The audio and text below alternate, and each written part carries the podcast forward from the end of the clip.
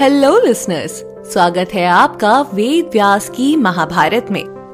मैं हूँ आपके साथ आपकी सूत्रधार मान्या शर्मा, जो लेकर जाएगी आपको महाभारत के युग में।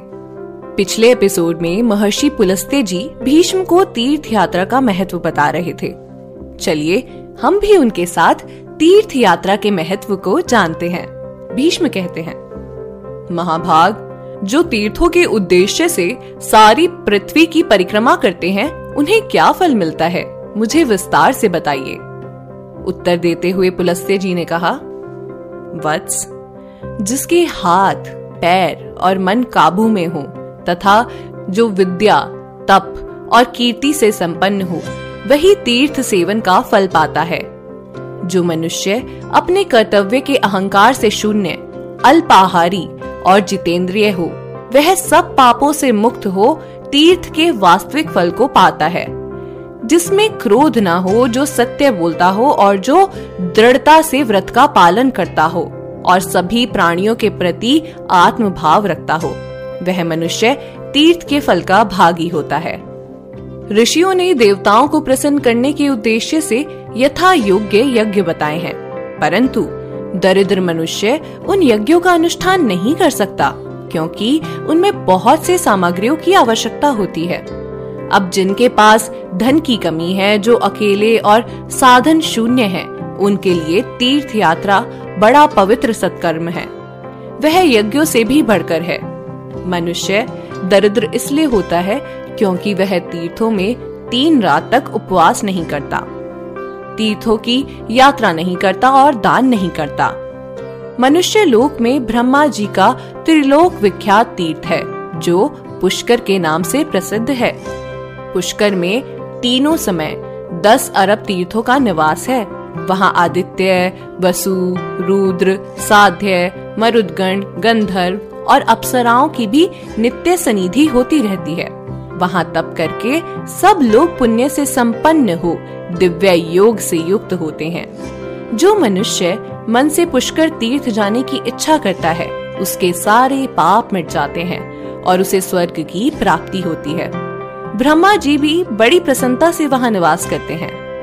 जो पुष्कर में स्नान करता है और देवताओं पितरों की पूजा में संलग्न रहता है, उस मनुष्य को अश्वमेघ यज्ञ से दस गुना ज़्यादा फल मिलता है।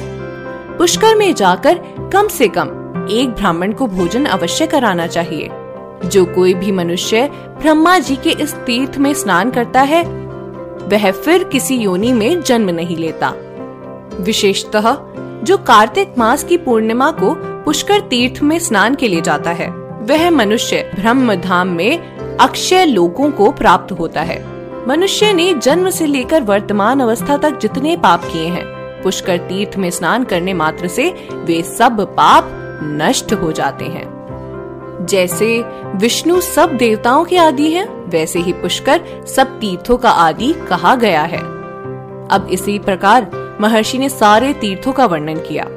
भीष्म और ऋषि पुलस्ते जी की यह कथा नारद जी राजा युधिष्ठिर को सुना रहे थे। कथा पूर्ण करके नारद जी ने राजा युधिष्ठिर से कहा, राजन, इस तरह भीष्म जी को तीर्थ का महत्व बताकर भगवान पुलस्ते जी अंतर्धान हो गए, जिसके बाद भीष्म जी ने सारी पृथ्वी की परिक्रमा की।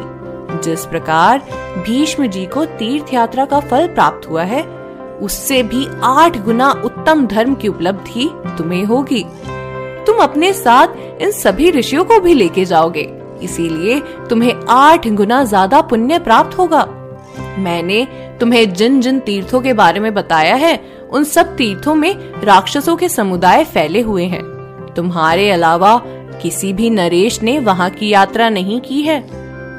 जाओ नरेश, तीर्थ यात्रा के पुण्य को पाओ। तुम्हारे पास महर्षि लोमश आने वाले हैं।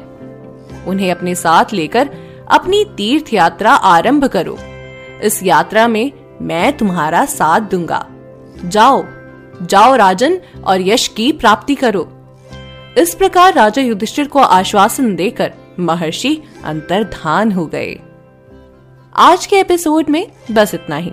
अगले एपिसोड में महर्षि लोमश राजा युधिष्ठिर को अर्जुन का समाचार देंगे। उम्मीद है आपको हमारा यह एपिसोड पसंद आया होगा। अगर आप इस एपिसोड से रिलेटेड कोई भी सवाल पूछना चाहते हैं तो हमारे social media platform Twitter Facebook Instagram पर हमसे संपर्क कर सकते हैं। हमारा सोशल मीडिया हैंडल है माई सूत्रधार साथ ही साथ, ऐसी ही अनेक रोचक पौराणिक कथाओं के वीडियो देखने के लिए आप डाउनलोड कर सकते हैं हमारी सूत्रधार ऐप हमारी ऐप एंड्रॉइड और आईओएस दोनों यूज़र्स के लिए उपलब्ध है। यहाँ आपको हर एक कहानी, सुंदर चित्रण और सटीक फैक्ट्स के साथ मिलेगी। इसके अलावा आप श्री राम कथा मिनी टेल्स पॉडकास्ट हिंदी और इंग्लिश नल दमयंती प्रेम कथा, हिंदी इंग्लिश तथा ऐसी ही अनेक कहानियाँ अपने मन पसंद ऑडियो प्लेटफॉर्म पर सुन सकते हैं। लिंक आपको डिस्क्रिप्शन में मिल जाएगा। मैं आपकी सूत्रधार मान्या शर्मा, मिलूँगी आपसे अगले एपिसोड में।